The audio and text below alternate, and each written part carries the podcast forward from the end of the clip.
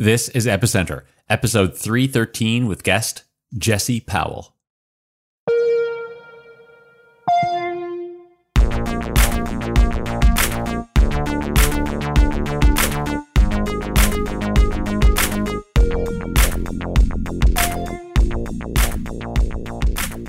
Hi, welcome to Epicenter. My name is Sebastien Couture.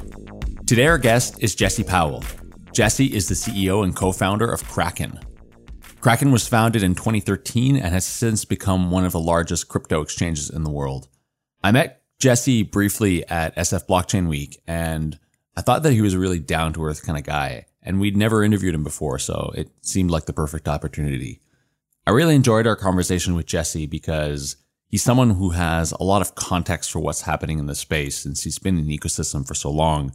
And also, he's someone who thinks deeply about the state of money and the role of money and government in our society. So I hope you'll enjoy this one. Brian and I went really deep with Jesse, uh, talking about the state of the ecosystem and the role of Kraken in that context. There's something else I'd like to bring up before today's interview. Recently, we implemented a small change where I started talking about our sponsors at the beginning of the show rather than in pre recorded ads played during the interview.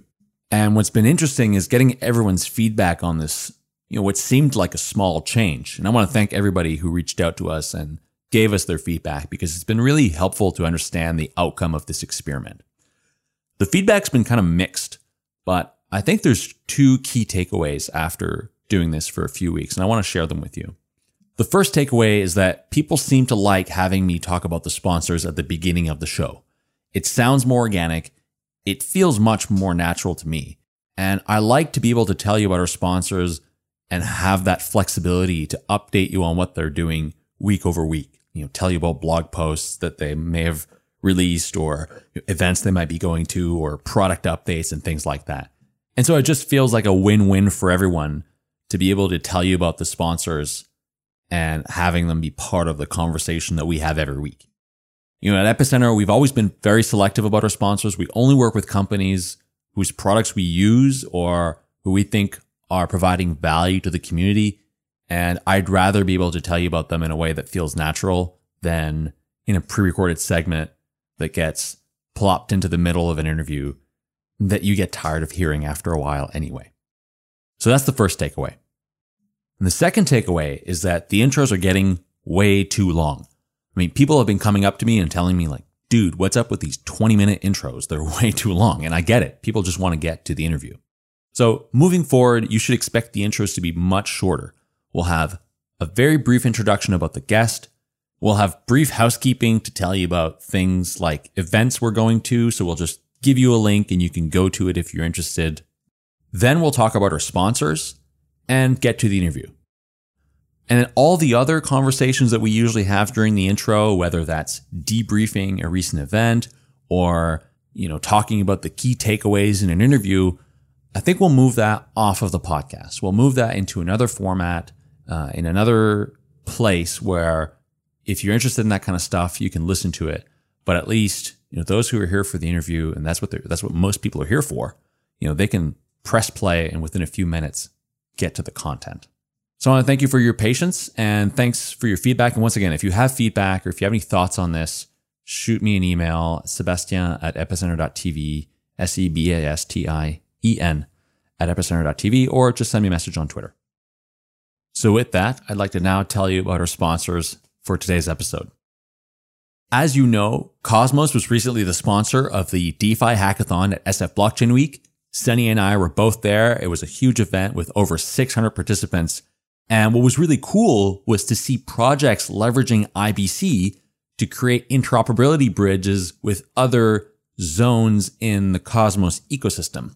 Now, you might remember that before Cosmos launched, there was this thing called Game of Stakes, which was an adversarial testnet challenge where all the validators got together and participated in a testnet in order to learn about how this new proof of stake network was actually going to work, because this had never been done before. Well, similarly, with IBC, an interoperable network of blockchains has never existed. So they're now doing Game of Zones, which will be a testnet challenge once again that will create an opportunity for everyone to learn about the nuances of the IBC protocol. So Game of Zones is due to start in December or January. They haven't quite committed on the start date yet, but they should be coming out with that soon. And the Interchain Foundation is providing 100,000 atoms in a prize pool. So unlike Game of Stakes, there won't be just one winner, but rather a multitude of uh, challenges and prizes attached to them. So to learn more and start discussing with the, the Cosmos team and other teams in the ecosystem, go to cosmos.network slash GOZ and you can join the Riot chat there to get the conversation going. You should also sign up for the newsletter where I'm sure they will be updating everyone on the progress of Game of Zones. And you can sign up at cosmos.network. Just scroll down to the bottom of the page. You'll see the sign up form in the footer. I would also like to tell you about Trail of Bits. You know, keeping your smart contracts secure is a big undertaking and you need to work with experts to do this. You can't just leave this to anyone.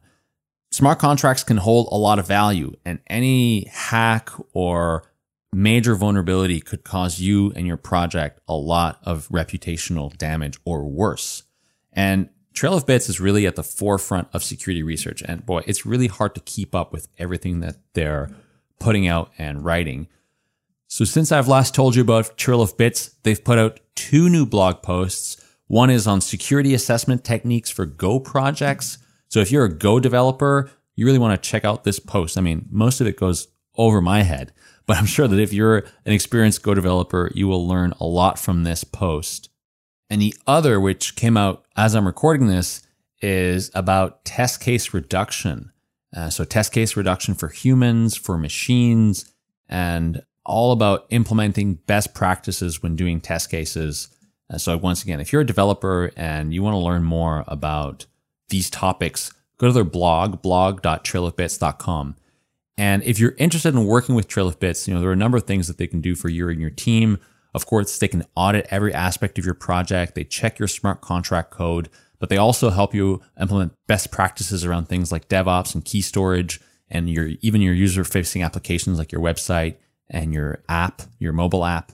They can even put a software security expert at your team's disposal. So if you don't want to hire someone to do software security, at least give yourself the benefit of having someone at your disposal who can answer your questions when you need them. It's absolutely pivotal if you're building any smart contract infrastructure. To learn more about Trail of Bits, go to trailofbits.com. And if you decide to reach out, make sure to let them know you heard about them on Epicenter. We'd like to thank Cosmos and Trail of Bits for the support of the podcast.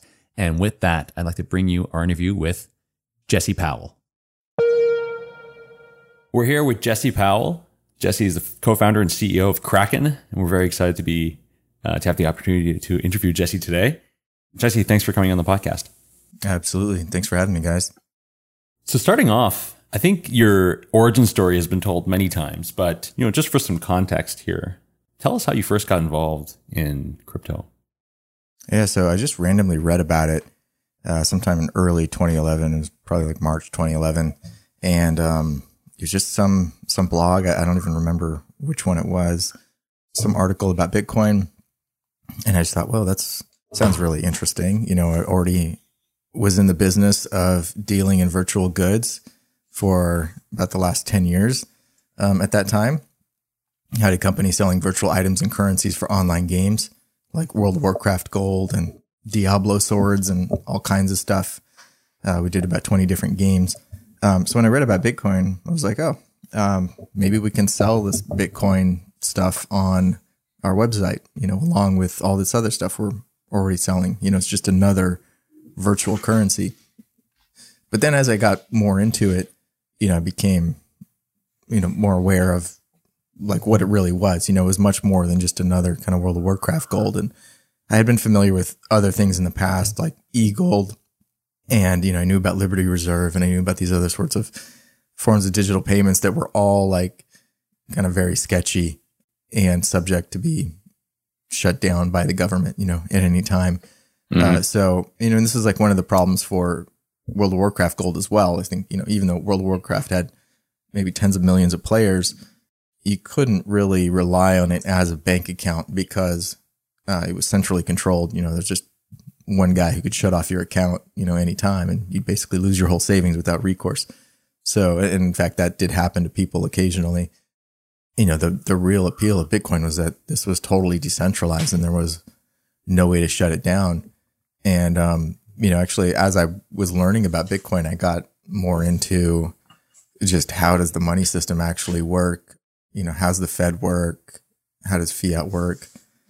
Just apparent that this this system was a scam. You know, fiat currencies just lose value over time until they eventually blow up and are replaced by something else. So, you know, I think that the dollars is about you know on on schedule to blow up sometime soon. Uh, so, you know, I think Bitcoin was just appealing in that if you could actually have a global currency that was not controlled by anyone, that was finite, um, that was predictable, you could maybe solve a lot of the world's problems, you know, that are kind of created through this inflation process, you know, which basically finances endless wars and ridiculous, unsustainable uh, policies and things like that. You know, like what would happen if a government was actually forced to balance a budget, or people actually forced to to be made aware of what they're actually financing. You know, and also if people weren't forced to really think hard about the investments they're making, you know, just to to have a store of value. You know, like you can't just leave your dollars in a bank account if you want to store your value. You have to actively think about putting your money into something else that is not going to depreciate at the rate that the dollar's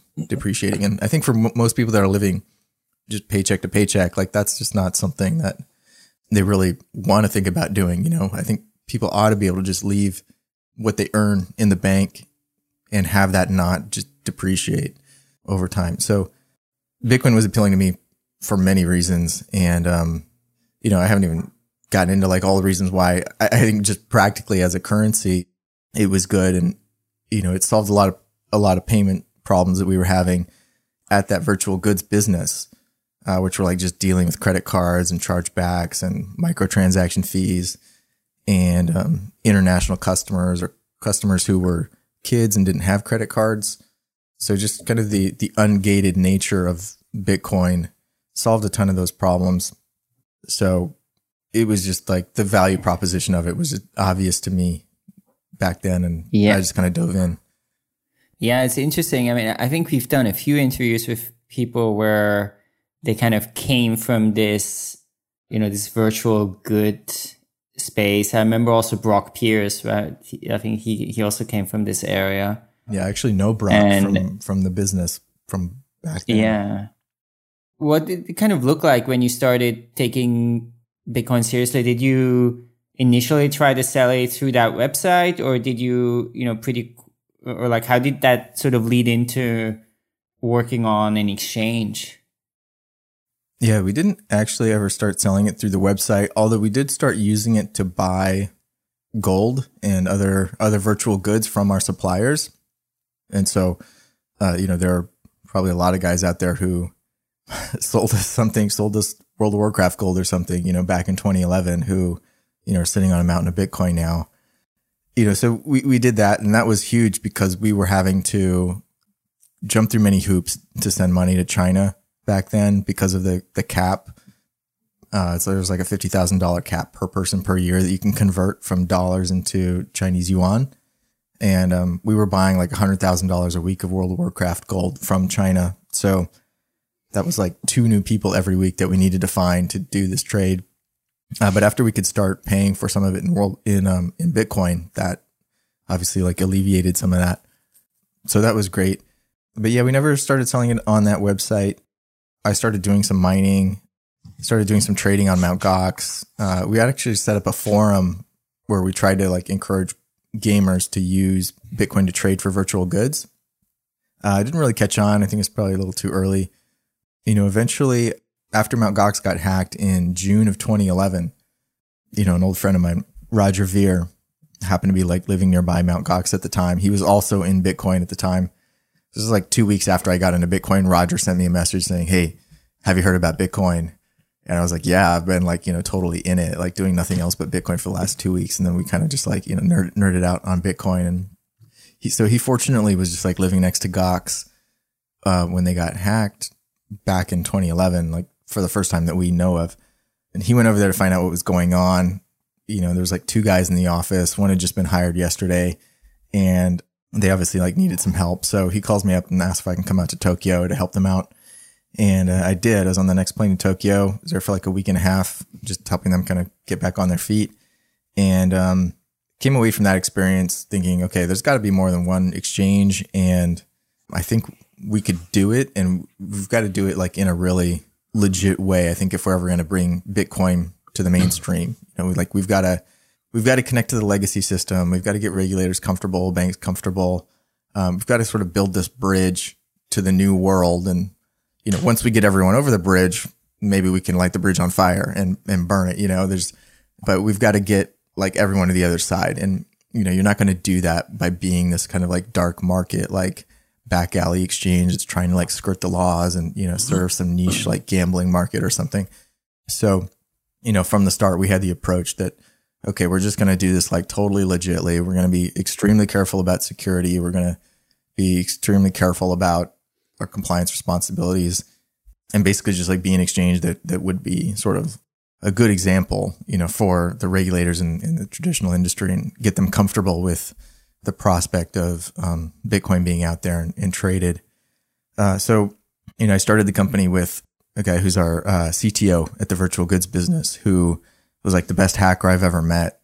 And um, also as a hobby was like writing bots for for trading stocks and stuff like that. So sort of like the perfect guy to start an exchange with. And if I didn't have somebody like him, I probably would not have started the exchange just because of the complexity involved and the risks involved, and especially the security stuff. It was just extremely difficult. So yeah, you know, I asked him if he wanted to do it, if he wanted to um, start an exchange, and he was game. Uh, so we went for it. We, we, got started in 2011, finally actually launched the exchange in 2013. Um, we're actually delayed by like six months because early in 2013 in the United States, um, FinCEN released some guidance that basically said like explicitly cryptocurrency is regulated and um, you need to be doing KYC and all this other stuff. Uh, so we ended up having to like postpone the launch to build in all of these compliance tools that we didn't think we were going to need yet. I, I remember a bit, right, that, that you actually started working on it eh, really early on, and then it, it took quite a long time to launch. Did you end up also launching in Europe first?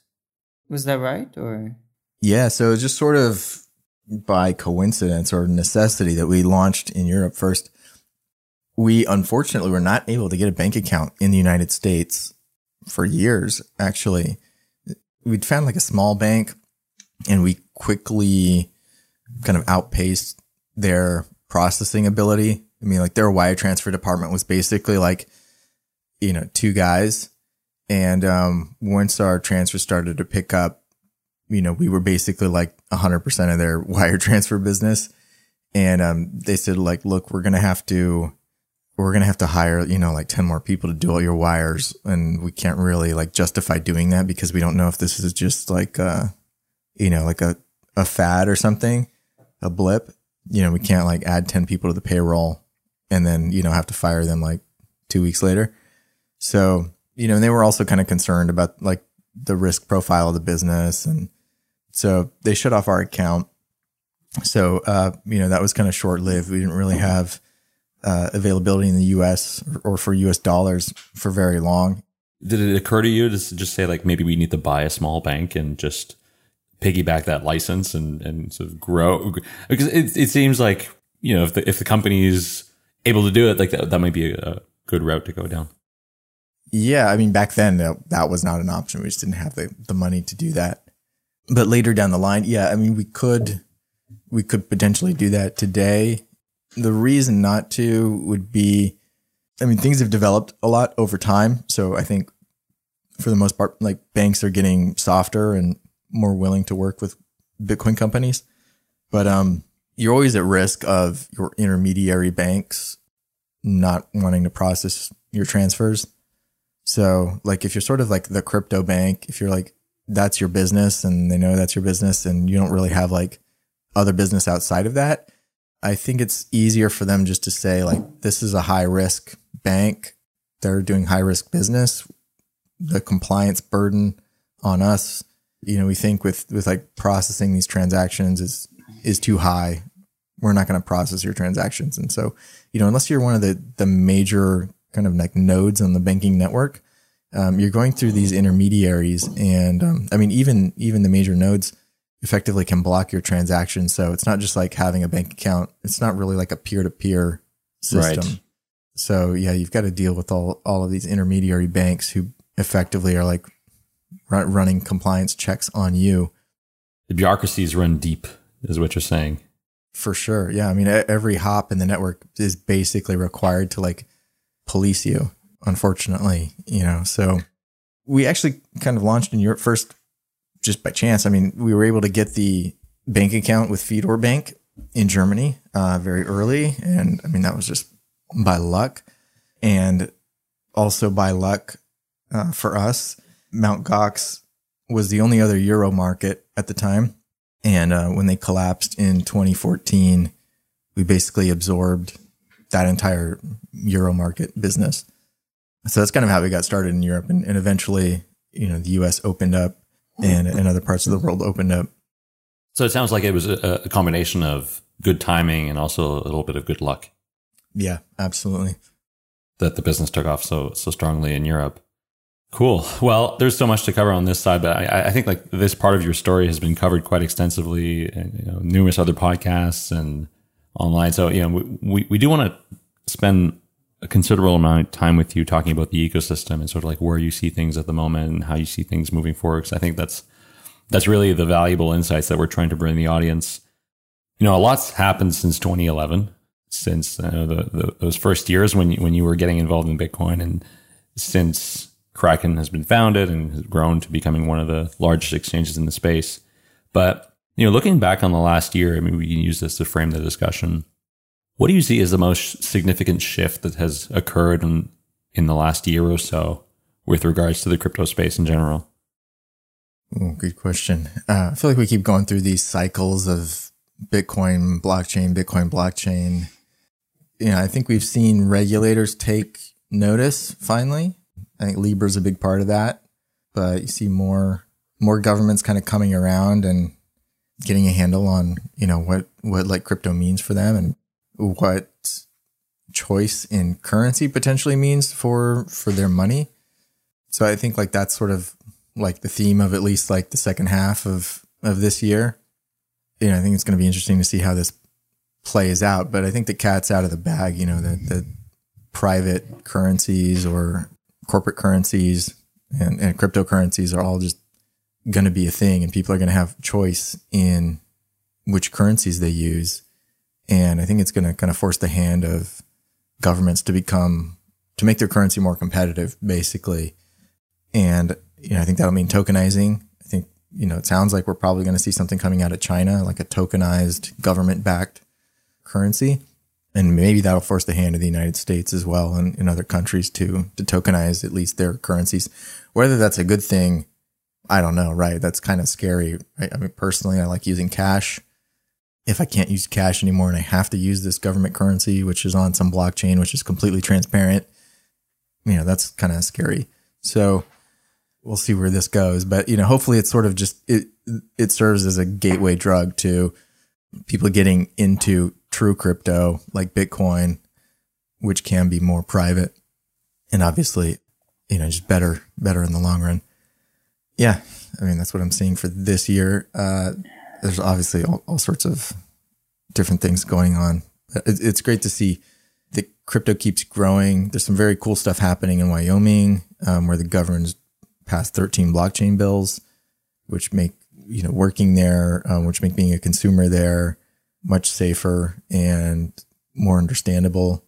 And you know they have clarity about how things work. So I think we'll also see more governments try to do that as a to give themselves sort of an economic leg up um, on the competition in terms of like where people locate their businesses. Yeah, totally. One thing I'm I'm curious about your thoughts on. So you're you're obviously very you know kind of like mission driven, and you're committed to Bitcoin and cryptocurrencies, and you know kind of like the change they can bring to the world. And you know, at the same time, you have in an exchange, right? You have this model that you give up custody, right? So you have this natural tension in a way of like the, the one of the core ideas of crypto assets is that you kind of control your own assets and then and so how, how do you kind of like reconcile that was that like when you when you started kraken is this something that you know concerns you? And like how is your thinking evolved around this ask this this question of like who custodies the funds and who, who has kind of like control of the private keys in the end? Yeah you know i think we all know what the consequences can be of not holding your private keys.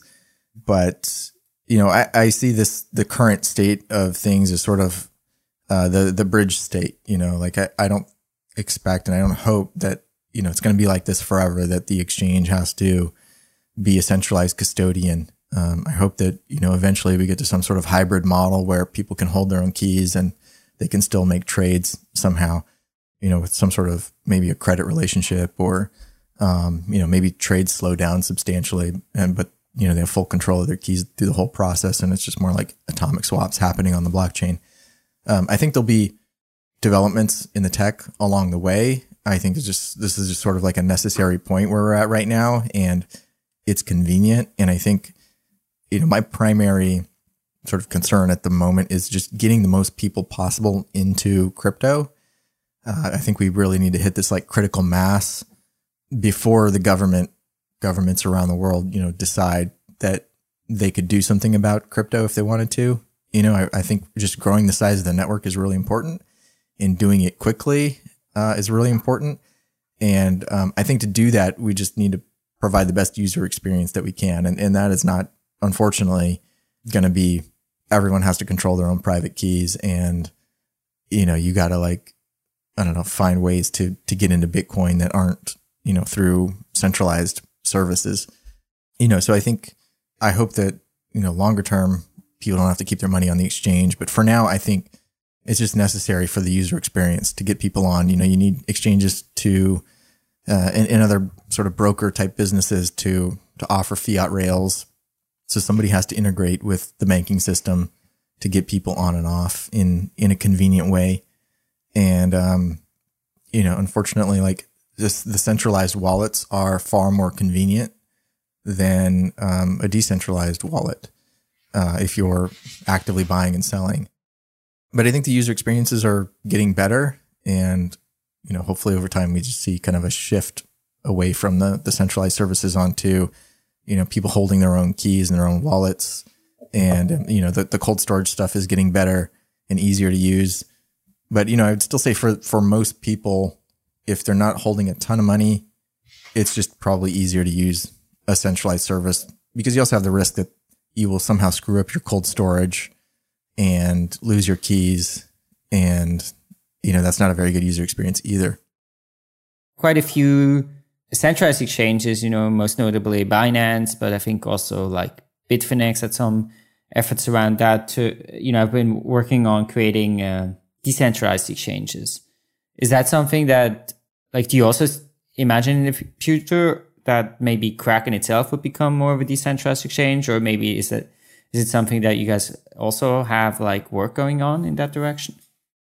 Yeah, um, we've we've got like some research going on in that direction. Um, nothing like actively in development yet, but yeah, I would like to see us at least have an option to to do your trades in a way where you main, maintain control of your keys through the process.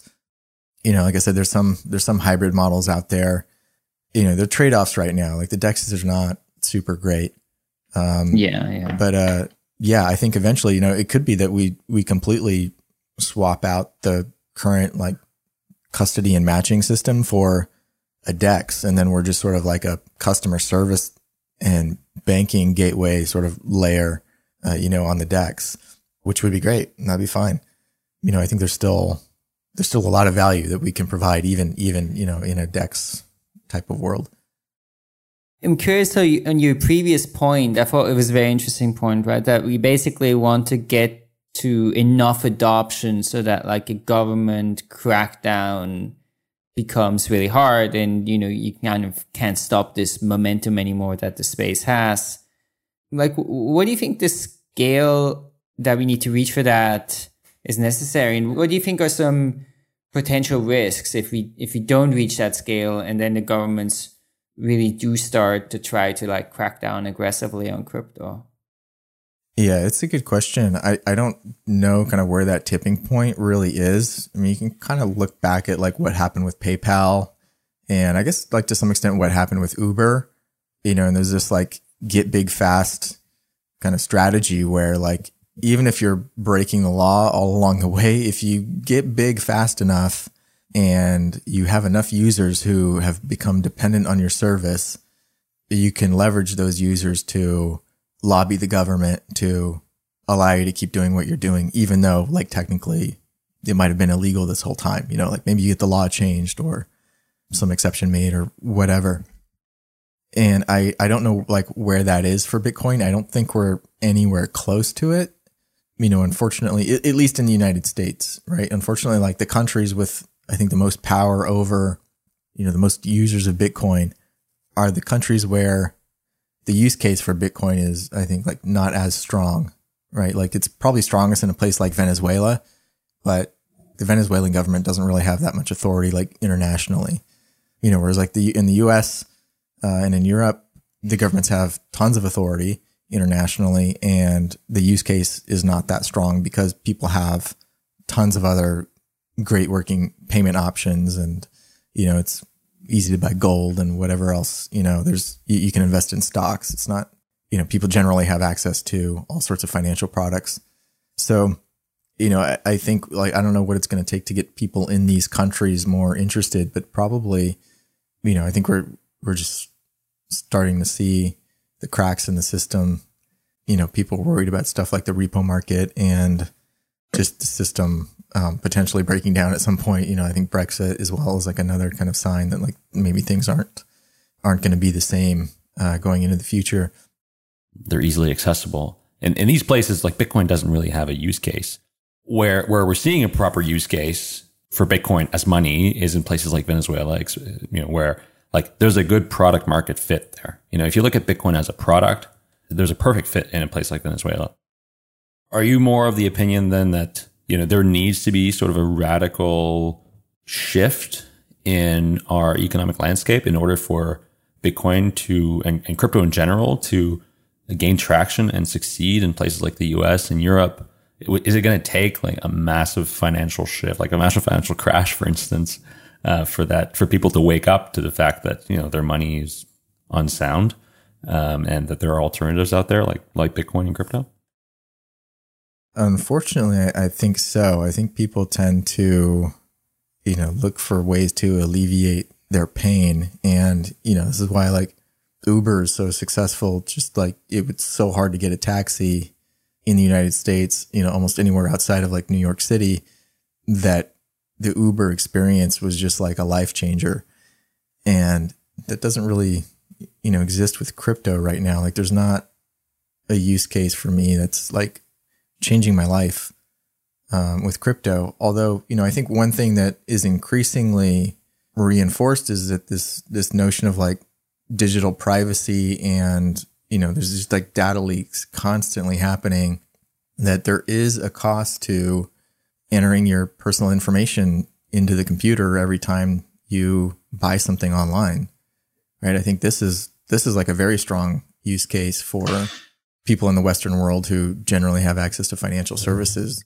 Yeah, but there, it's a different use case, don't you think? Because like financial sovereignty and privacy, although they may overlap at some point, you know, they're a little different. So I see one as, you know, the use of blockchains to build something like, you know, a, a, decentralized social network or like something like status, right? Where one's data is encrypted and they can communicate with their friends and family, like in an encrypted manner. But like people's bank account and their ability to like transact and know that they're going to have enough money to eat tomorrow, like that's a different thing. Yeah, for sure. Where do you see people's like? Because I mean, I think that for the for the financial sovereignty uh, application, it, it might take a drastic event like for for that use case to emerge as like the one thing that people flock to. On the privacy side, I think that might resonate with a lot of people in the crypto space, but outside of that, the majority of people are still using Facebook, etc. Unfortunately, it seems like maybe maybe people just don't care about privacy, and then you know, then I don't know what it's going to take. I mean, even I even question whether uh, a financial, a major financial collapse kind of issue, you know, unless it's at the scale of like Venezuela, would be enough. I mean, you just look at like the adoption of gold as well, right? Like people could have bought gold before there was Bitcoin, and you know, I could probably like one percent of the people that I know had gold, you know, before Bitcoin. So, you know, I just I think most people are going through life just thinking everything's going to be okay. It's it's working now. If there's a problem, I'll deal with it when when the problem is at my door. So you know, I don't know. Honestly, I don't know what uh, what it will take to to get people to become better prepared. I guess you know the idea of of crypto as as kind of better money and a better store of wealth and and you know as as, as a protection from this potential you know let's say collapse of the US dollar or other fiat currencies. Do you think that will be the primary way of crypto getting mainstream adoption and maybe the primary use case? Or do you feel like there are other use cases that might be, you know, one where a lot of the value is being provided for crypto, or maybe that end up being a sort of gateway to get people to adopt decentralized technologies and crypto assets? Yeah, I think there could be there could be some other sort of gateway things. You know, I, I think that these like stable coins actually could be a good gateway. Um, like if we can if we can get merchants to adopt stable coins, that could be a gateway in. You know, I think also if if we see more fracturing within the EU and if we see more national currencies emerge, that could play a part, right? Like I don't want to constantly like change currencies, you know, three times in one day as I'm traveling through Europe. So maybe, you know, something like that, some, some new, like reintroduced friction in payments somehow could, could cause there to be more adoption, um, if not of Bitcoin, but of some sort of like multinational stablecoin kind of thing. I think stablecoins are a great gateway. I, I, think they're also probably more acceptable to merchants who don't want to take volatility risk. So I hope that we see the proliferation of of stablecoins and of their acceptance as payments.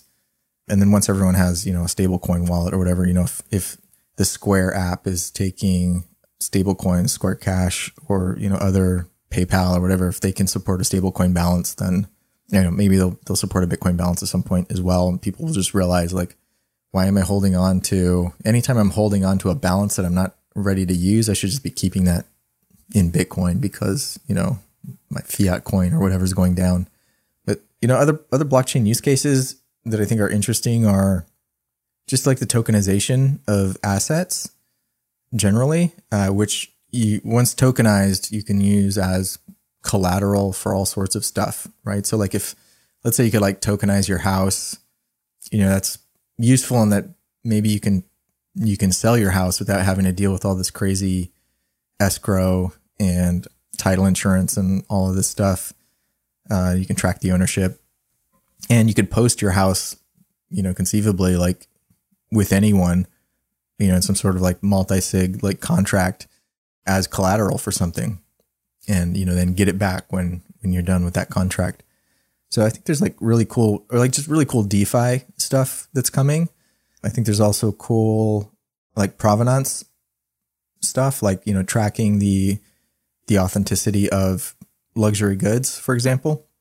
So yeah, I think there are other other use cases for blockchain um, that will maybe expose people to to crypto. I'm, I'm not sure that these things like necessarily translate though to to seeing you know the value prop for Bitcoin. I kind of see like holding Bitcoin is like holding gold, and just because you're doing all sorts of other things doesn't necessarily mean like you know you want to hold gold or Apple stock or you know anything else. If you know if you're living paycheck to paycheck, you're not really thinking about making investments.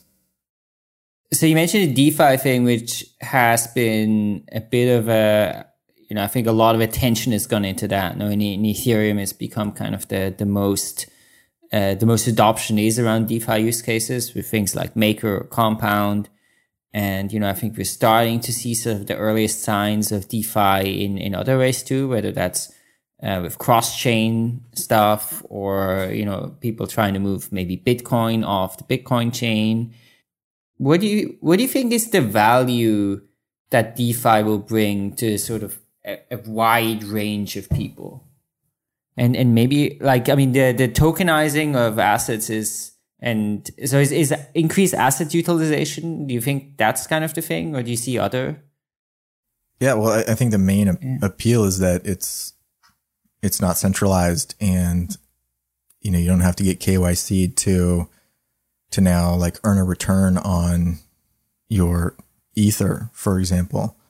You could be someone in the middle of nowhere with, with no bank account, no financial access, you know, completely shut out of the system. And now you have a way to, to participate, you know, in investing in stuff and even like just low risk stuff, you know, like you just want to, you want to hold your ether, but you know, you're long ether, but you want to put it to work somehow and get a return on it. I think that's super cool. And I think just the more we see of that, you know, I, I don't think we're ever going to beat the old system at, at their game. You know, I think the best thing to do is just like, you know, stand up the new system and there are billions of people who are excluded from from the existing system. And and also there's just the amounts of money that people might have to invest or to stake or whatever could be just not worth a centralized business dealing with, you know, but if you can stake like, you know, $10 or something like that, you don't have to go through KYC process, deal with customer support, you know, walk into a physical location, whatever. I think you get much more participation at a smaller scale. So you kind of like get the last mile, like, you know, these billion something people who are just working with amounts too small or they don't have KYC or whatever. They're excluded from the system. So I think the impact of that, those people coming into the system will be huge. And um, I think they'll kind of start to provide this, you know, they'll, they'll kind of bootstrap the network and we'll see more liquidity come in. And I hope that, you know, eventually we, we sort of have just stood up a, an alternative system and people can kind of leave the old system and just use the DeFi stuff because it's super cool. I, I totally agree. I, I feel like it is basically just a you know from the ground up new better more open more efficient more transparent financial system but one of the big challenges around it is that you have all of these existing regulations right and they you know especially when you when you start talking about defi they seem to apply or, or at least the regulators probably think they apply and even though they don't really fit well into it, or it's kind of they're kind of incompatible in a way, right? Like the, the old fashioned regulations and then these new networks, new technologies. How do you see that playing out, and what are your thoughts on the regulatory environment, maybe especially in the US? Yeah, I think the DeFi stuff could be could be tough um, with the regulators. You know, like we've already seen at least one DEX settle with the SEC. And, you know, a lot of these projects are still highly centralized in terms of like who's developing them. I mean, they're, they're very transparent about who is writing the code. You know, they might have people out there uh, representing the, the, there might be like an actual company behind uh, the DeFi product. Uh, so these are obviously like points of uh, weakness, you know, when it comes to uh, the regulators. And uh, I think, you know, it, it might take like a real kind of Satoshi type of person to to launch a contract that isn't really tied to anyone's particular identity. And then you might need, you know, for a while some anonymous maintainers of the contract so that it's not something that can be attacked by regulators. But um, you know, I think in the US, yeah, this is this is obviously a problem. I think the regulators, you know, fortunately, it seems like they've kind of just been going after the, the lower hanging fruit and going after the obvious scams. But um, at some point, yeah, you could see them coming after basically software developers uh, for for writing the software that allows people to do things which might be illegal in some particular jurisdiction. You know, wouldn't be the first time we've seen this. And, uh, you know, one great thing about the, the new laws in Wyoming, actually, they, they make it explicitly um, not the developer's fault if something illegal is done with their software. However, you know, that's just in the state of Wyoming. It doesn't cover the federal laws and um, it doesn't cover federal enforcement uh, or international enforcement. Uh, so, you know, I think that probably we will see if, if they do end up cracking down on some of these DeFi products, I think we'll probably see them relaunch more anonymously. So I don't really see it being an issue like long long term, unless they get really serious about sort of shutting down all of blockchain tech, you know, with like a firewall around the country or something like that. Yeah, but they could they could theoretically enforce some form of action on on exchanges not to engage with like these DeFi contracts, for example. Like, should one of these DeFi contracts exist, they could force companies like Kraken not to allow customers to withdraw their funds there, which would, you know, of course, people could circumvent that, but um, that could be one one way to hinder such a thing. I'd like to bring it back though in the in the context of of, of regulation and specifically with regards to Kraken uh, and like the exchange space. You know, a lot of the big exchanges, main exchanges like Binance and uh, Huobi are outside the U.S. Uh, Poloniex is now shutting down US operations. Give us your thoughts on what this means for Kraken and also how this relates to the US regulatory landscape. Does the US have a competitive landscape for exchanges, or will we see all of the major players basically move outside the US? Well, the US is a huge market, so I don't think you're going to see everyone leave the US um, you know, we're we're committed to staying inside the United States as long as it's reasonable. Um, but you know, it's it's twenty percent of our business and eighty percent of our compliance costs. So, you know, it's very expensive to do business in the U.S. But you know, we're part of our mission is is to bring everyone into crypto. You know, we're we're not going to do that by abandoning the United States. You know, we've we've chosen to leave New York because of the BitLicense, which was just way over the top, um, way too onerous and, and, burdensome to deal with, and you know attempted to regulate our entire global business. Uh, so it just didn't make sense there. But um, you know, I I totally understand why businesses are getting out of the U.S. The you know we're now like 11 years into Bitcoin, and we are still lacking clarity on many fronts uh, the regulators here are very active in cracking down. You know, there's just so much more you can do outside of the United States. I, I can see how, you know, for the sake of simplicity uh, and just the cost savings, you would just want to leave the US and just say, like, okay, we're just not going to deal with that because in, in almost every way, it's an exception to the rest of the world. You know, every almost any product you would want to list would be legal everywhere else almost any product you want to list would be illegal in the United States. And there may not even be a license available to you to list that product. So it's just so much easier to exclude the United States. But, you know, for us, we're playing the long game. We're trying to bring people into crypto and, you know, we're committed to, to working it out here. And so do you think Kraken will because another thing that you see doing right is that there's just a segregation right and you have basically sort of different products right? You have like an american product and an international product.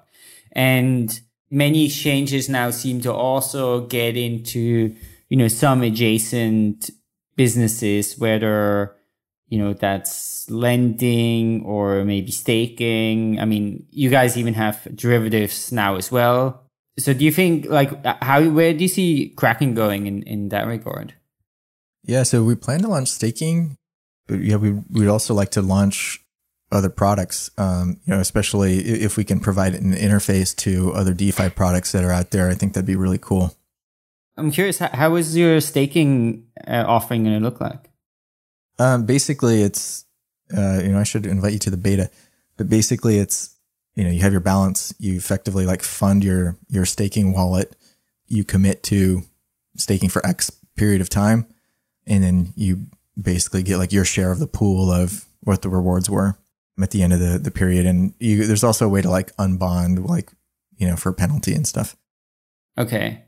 So, you know, just uh, basically taking the entire balance on the exchange and then staking that or, but, but people explicitly opt into it. Yeah. You have to opt in. Um, although it, it's possible that, um, there could be, I guess, some, some coin, which has like basically no unbonding period or like no slashing risk or, you know, something like that where maybe it would make sense to just like automatically do it for people.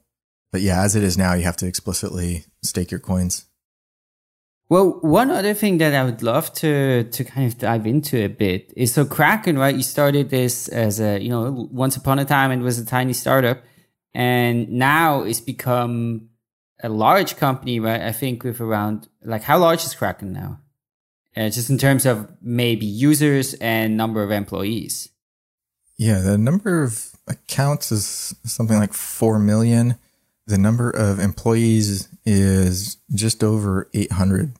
And so in scaling scaling a company, what has been the most, you know, the most interesting lessons and the hardest things?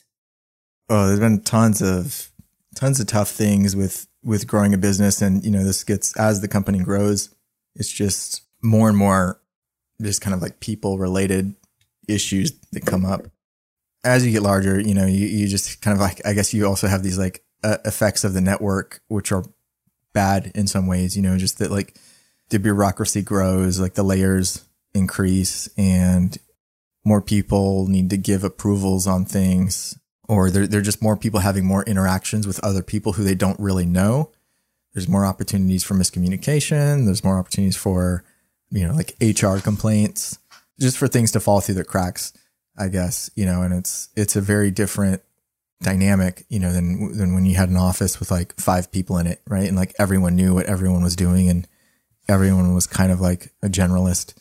But I guess that, you know, like one of the tough things that I've noticed over time is just, you know, some of the guys that came in really early who, you know, not, not everyone grew at the pace of the company, right? So you have like some guys who, maybe came in early. They were really good at doing something, but the needs of the company kind of outpaced their personal development. And, um, you have to hire somebody like on top of them. And, um, that could be uncomfortable for people. Uh, you know, some people roll with it and are good, but yeah, not everyone deals with it very well. Also people who just love working at like an early stage startup and have not, you know, felt like, okay, now the company is like 800 people it just seems like things move more slowly. You know, it's not the kind of place they want to be anymore. So you deal with that too. I mean, the things changing over time, I'd say like that's kind of difficult. We've, we've tried to hold on to like the same culture through the whole time, um, you know, which is really focused around, you know, the experience of both the customer, you know, like our, our values are really keep the customer secure, give them excellent customer service. And also internally at the company, we want to basically treat our employees the same way. We want to keep them very secure and we want to give them basically like great service as, as employees. So most of the, most of the guys in the company, I'd say are like ideologically driven by the mission. And that's um, fantastic. You know, sometimes it's like a double edged sword. Uh, we have definitely had people who said, you know, like, I have tolerated us doing KYC on people, you know, for X years, but you know, this new level of KYC, I just like can't handle. So I've got to like leave the company or I'm to, you know, like become suicidal. So, you know, this is like, it's great to have people that are like so passionate like that. But, you know, at the end of the day, we've got to run a business and we just have to do things a certain way, you know, to, to survive and to continue to, to drive the mission forward you know, like scaling. Fortunately, there are tons of great tools now for uh, remote companies. You know, G Suite has come a long way. Slack is great in some ways, some ways not so great.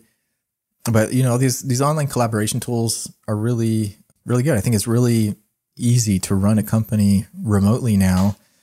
If you're doing it kind of remote first, if you're thinking about the remote employees first, then I think it can be great. You know, like lots of people went from commuting for two hours a day to uh, commuting zero. And, you know, I think they're more productive this way. You know, they also have more flexibility in, in what they do if they're taking care of kids or something like that. yeah, I, I guess the company's changed a lot over time. You know, we I, I end up dealing with like just kind of a lot of structural kind of related issues. You know, now that um, I didn't before, which are like interesting problems to solve, especially like in a in a remote environment. You know, I think we're solving kind of a lot of things for the the first time. You know, there aren't many companies of this size who are as remote as we are. So there's sort of like interesting business problems to solve on top of all the crypto stuff. Yeah, that's. I mean, it's it's really impressive that you guys have managed to grow this large and maintain that remote uh, aspect. So, I mean, Epicenter is a remote company. We're less than 10 people. And I find sometimes a little bit difficult to manage. But yeah, like, I mean, the tools exist. All of that sort of infrastructure stuff, I think, is there. And, you know, we were mentioning before the show, like, you know, kind of naming off some of the, the big startups out there that are also remote. And I think like the infrastructure side is probably, you know, somewhat mature. But one of the things I think that's probably that I'd like to ask you about is, you know, how do you maintain culture in a fully distributed company where people uh, maybe are not interacting physically as much? Where you know, like culture is very much about people and connections between people. How, how do you guys manage to you know, maintain the culture in this context? Yeah, good question. Um, so, you know, our, our online chats are are very open. Um, you know, anyone at the company can contact me at any time. I'm I'm constantly like chiming in on all sorts of topics, um, and I pretty open dialogue with with the whole company. Um, we try to, you know, I personally try to talk to everyone in the company as if they're a peer. You know, I think that that that kind of like vibe like permeates throughout the company where everyone we sort of just see it as kind of like an ideas first kind of thing and, and a meritocracy and that you know if anything is open for discussion. You know, if you if you have a good idea, put it out there, and you know it'll be it'll be considered. And I think we've just got like a really good dynamic there. Um, we do a lot of retreats, so we'll have teams who um, will get together. You know, at least like twice a year to do, you know, just a in person kind of meetup, um, which could be a different place every time. Um, you know, we've had guys going to Mexico, to Bali, to Thailand, you know, all over. They basically get to choose where they want to go. So it's kind of like a fun, it's not exactly a vacation because they usually end up doing a ton of work while they're all together. But um, it's a great like bonding experience and it gives people FaceTime and they're always coming back away from these things like, you know, much closer. I think that this component of it is is really key. Um, this like physically getting together once in a while uh, because when you're just online, you know, unless someone is really hyper with the emojis, it, it's just like kind of hard to know what someone's vibe is, you know, like, uh, you know, are they saying that in like a mean way? Like what was their tone when they said that? I don't, you know, I don't know, but like, if you meet them, you kind of like get a feel for, for who they are. And, and then you start to like give them the benefit of the doubt, you know, that they're a cool person. We, we connected, you know, in person and there's no reason why they would be like being mean to me. Uh, so I would say like if you're running a remote company, these definitely do like these retreats as much as you can. At least you know if not at the whole company level altogether, try to get the teams together to do this once yeah. in a while. Yeah, that's a great point. I think I think we should do this more, more often too. Yeah, I mean, so with with Chorus One, right? So the other uh, company uh, I started, so we do every three months have like religiously exactly on the three month cadence it's also a remote team. I mean, it's, it's much smaller. It's just seven people, but that, that we all get together in one place and work for one week. And I think it's absolutely crucial. I think emojis are very underestimated as uh, as, as, as, a means to, to convey, um, you know, true so true sentiment uh, in in remote companies. We we met actually for the first time here at SF Blockchain Week. Um, as we're recording this, I'm still in San Francisco. I'm flying out a, a little bit later today, but you were on stage with Charlie Shrem and you guys did a, a live uh, podcast recording, which was kind of cool. And you know, I didn't catch all of it because I was like running around emceeing, but I, I did catch one thing, which I thought was really interesting, and that was that you guys have an ideological purity test when interviewing certain candidates for certain positions. Absolutely. So tell us a bit about this and how do you maintain sort of a fine balance between like people's intentions and or what's pro- the test? yeah, what's the test? And then like how do you how do you maintain a, a, a, balance between people's intentions and you know sort of like their political positions and how do you you know, how do you navigate that and make sure it doesn't like cause problems within the company? Yeah, well, I think if any if anyone is um, a statist, they're not going to work out here. But you know, we this is like especially um, a, a, crucial component of the um, the customer service function. Like we, everyone who goes through the customer service uh, interview gets the ideological purity test, and we think it's very important for this role because these guys are on the front lines interfacing with the clients all day, every day, right? And I think that they they're not only you know representing Kraken, but I think they're representing crypto as well. And to the extent that they can talk to people who often come to us just very general questions, I think you know part of our mission is really sort of as missionaries to proselytize crypto, you know, to to preach the word of crypto and to to get more people excited about it, to bring people into it, to give them a good experience with it. And, you know, I think if you just see yourself as, well, I'm just a customer service agent, I'm only here to answer questions about like why, you know, why the button's not working now or whatever, then, you know, you're really, you're not operating at kind of full potential. You know, I think there we missed opportunities there. So that's a big one for us. You know, we just, we want those guys um, to really to really uh, walk t- walk the talk. So how do you test for that? So there's a bunch of questions we give people. You know, there's there's actually like a very a very tough, just kind of general crypto trading knowledge test that people also get when they are applying for the the customer service role. But uh, the test is is a bunch of questions about, and it kind of varies depending on who's interviewing. But it's about you know sort of like what are your views on um, fiat currencies? What are your views on taxes, uh, the state? Um, how do you think Bitcoin is going to improve the world? Do you think the world would be a better place if you know we just had Bitcoin and no fiat currencies? What do you think? Uh, you know the a- appropriate amount of um, use of force by the government is.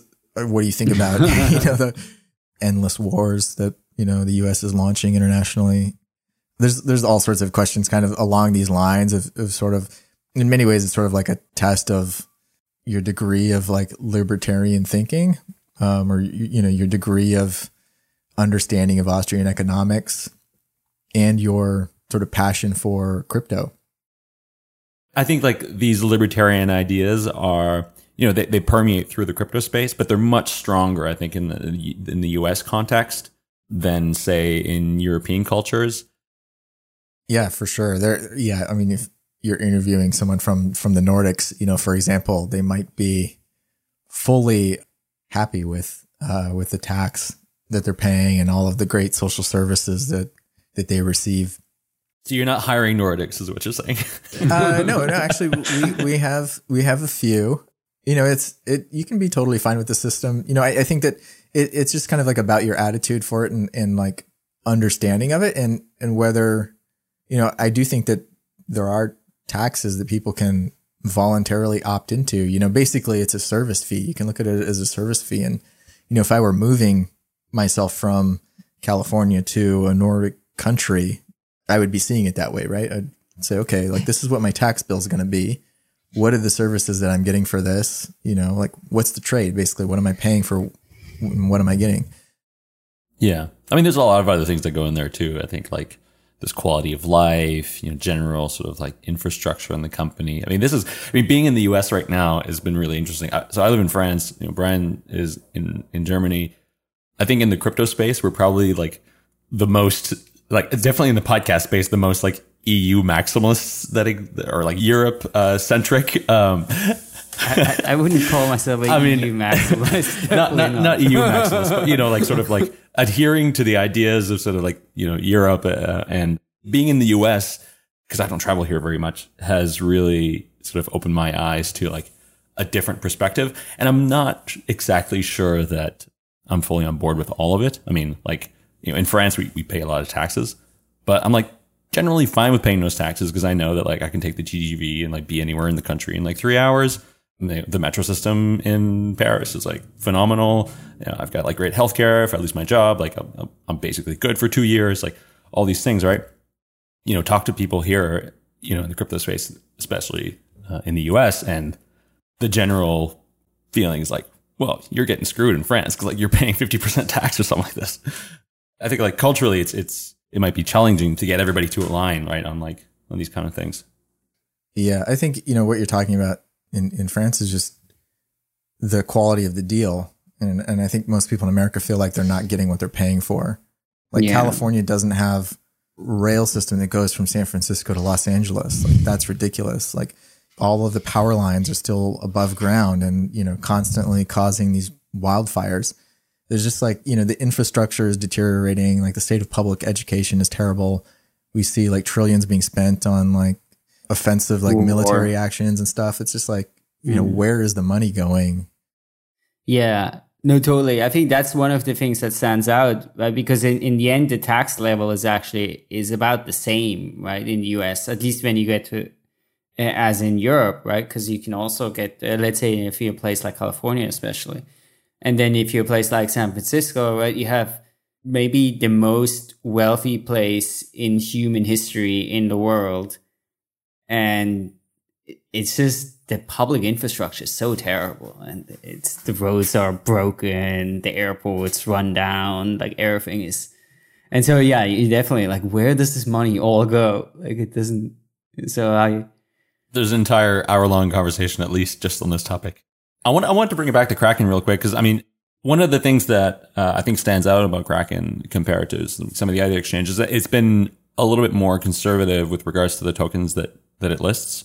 You know, if you compare it to something like Binance, do you, do you have any criteria for like how you guys go about thinking about the tokens you list and how has that evolved over time?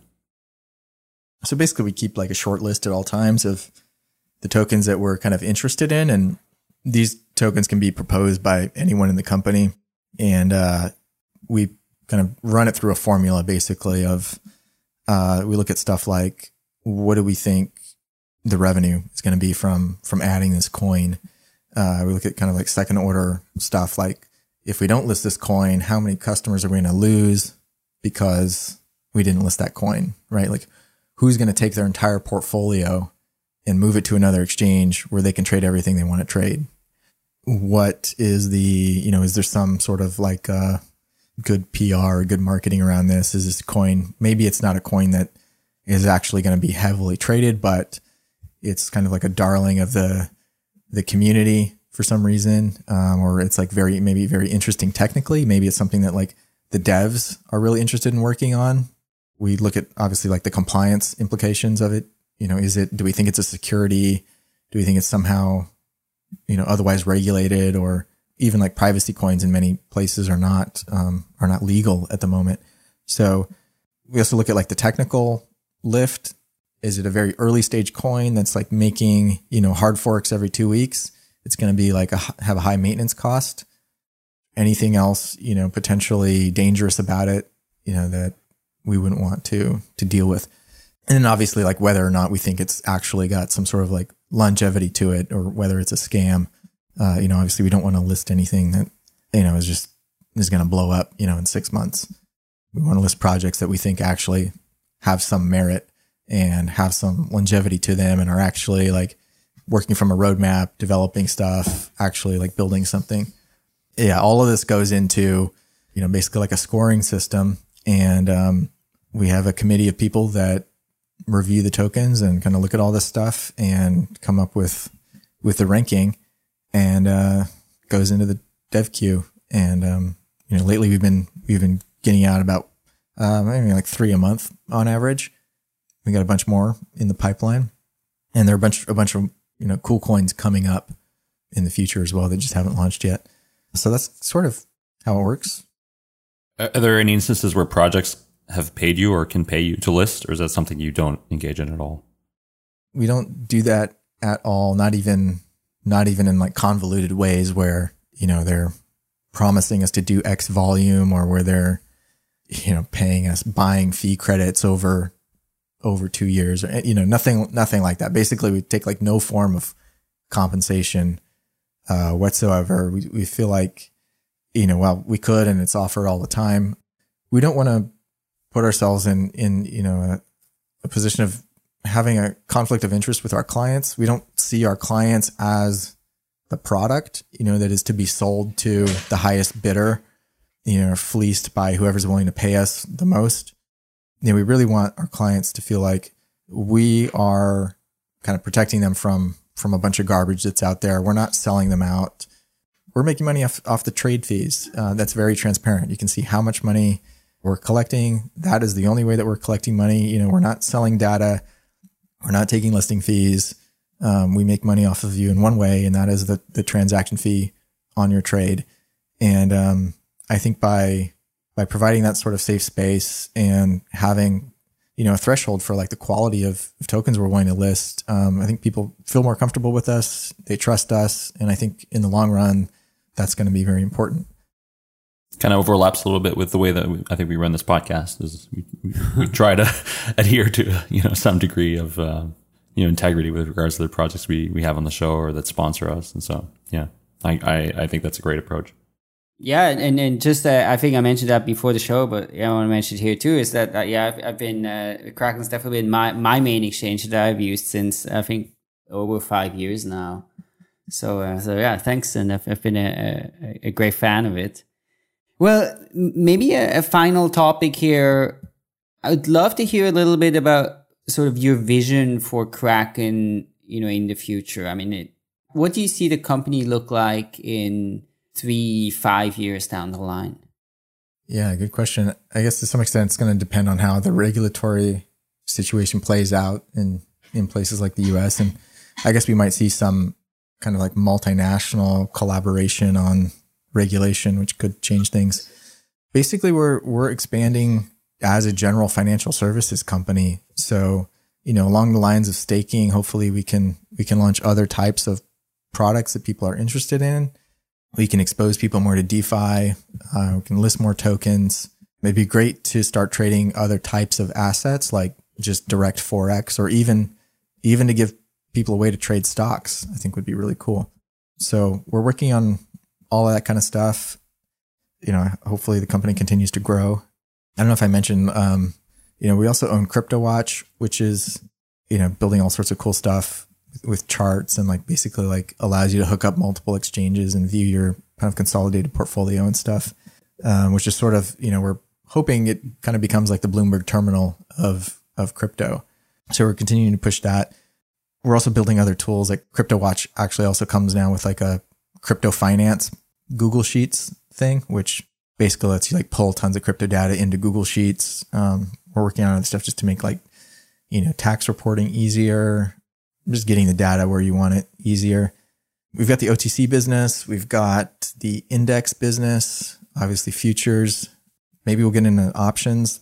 You know, there's, there's infinite financial services out there, I guess that, that we could launch. Um, so I think more products, um, hopefully better products hopefully more funding gateways internationally. Like that's a big focus for us is connecting up to local funding services so that, you know, people don't have to send wire transfers from wherever they're at. You know, ideally they, they have like a local funding option that they can use to, to fund their Kraken account. More internationalization. So like better translations, more translations. We've got a, a number of license applications in around the world. So I think will become more heavily licensed uh, to do more stuff. All of these new lines of businesses that you've mentioned, like for example, the ability to trade stocks and stuff, do you see this as a response to you know some of the other participants entering the market? Like for example, you know, eToro has come into the crypto market heavily, heavily funded. They're spending millions of dollars on on marketing how does Kraken continue to be competitive and to be relevant in a space where you know, massive quote unquote traditional finance actors, although you know eToro is sort of a bit outside of that. How does Kraken continue to be relevant in that context? Yeah, eToro's got such great ads. I, I think you know, yeah. So it is. It is in some ways, um, you know, a response to that. Although when we started the exchange, we thought anything could really happen in this space. You know, we we built it from the beginning with the idea in mind that you know it could be something terrible happens with crypto and we can't trade crypto anymore. So you know, we also thought from the beginning. We think, you know, Namecoin was already there, like Ripple was already there. We thought, okay, there's going to be a bunch of these assets. We want to basically build kind of a general purpose system for trading anything. And um, so we've always had it in mind that we would trade stocks, um, we would trade forex or other commodities. But yeah, more recently, I mean, you see guys like Robinhood offering exposure to to Bitcoin. It's not really trading Bitcoin, like you can't withdraw it. You know, it's not like physical coin, but you get price exposure, which is I think what what most people care about. Yeah, I think you'll you'll start to see this sort of, I guess, like these businesses converging on sort of the same feature set eventually, um, or like very close. And, um, you know, for us, we kind of started with, with crypto and, you know, we're moving more towards, um, now like doing other sorts of assets. It's going to be a necessity. I, I think, you know, people want to trade as much as they can in one place. And, uh, so I think to remain competitive, giving them that selection of, of things to trade is important. Um, I also think that people, you know, want to be diversified and and not just in in crypto. So you know, you might want to hold some Apple stock alongside your Bitcoin. So I think being able to to offer that in one place is is important to people. Also, you know, just for capital efficiency. If you have your your stock and your crypto in one place, you know, your your sort of total account equity is more. You can you can get more margin. Um, you can get more leverage or you know whatever. It's just is just much more convenient to have it all in one place. So I think that's like inevitable, and I think you'll see many many other exchanges in the space kind of move in that direction as well.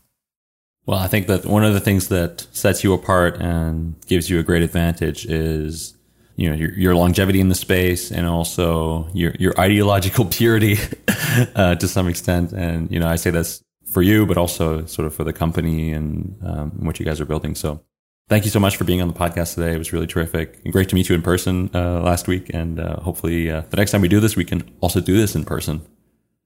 That'd be awesome. Yeah. Thanks, guys. Yeah. Thanks so much. Thank you for joining us on this week's episode. We release new episodes every week. You can find and subscribe to the show on iTunes, Spotify, YouTube, SoundCloud, or wherever you listen to podcasts. And if you have a Google Home or Alexa device, you can tell it to listen to the latest episode of the Epicenter podcast. Go to epicenter.tv slash subscribe for a full list of places where you can watch and listen. And while you're there, be sure to sign up for the newsletter so you get new episodes in your inbox as they're released. If you want to interact with us, the guests, or other podcast listeners, you can follow us on Twitter. And please leave us a review on iTunes. It helps people find the show, and we're always happy to read them. So thanks so much, and we look forward to being back next week.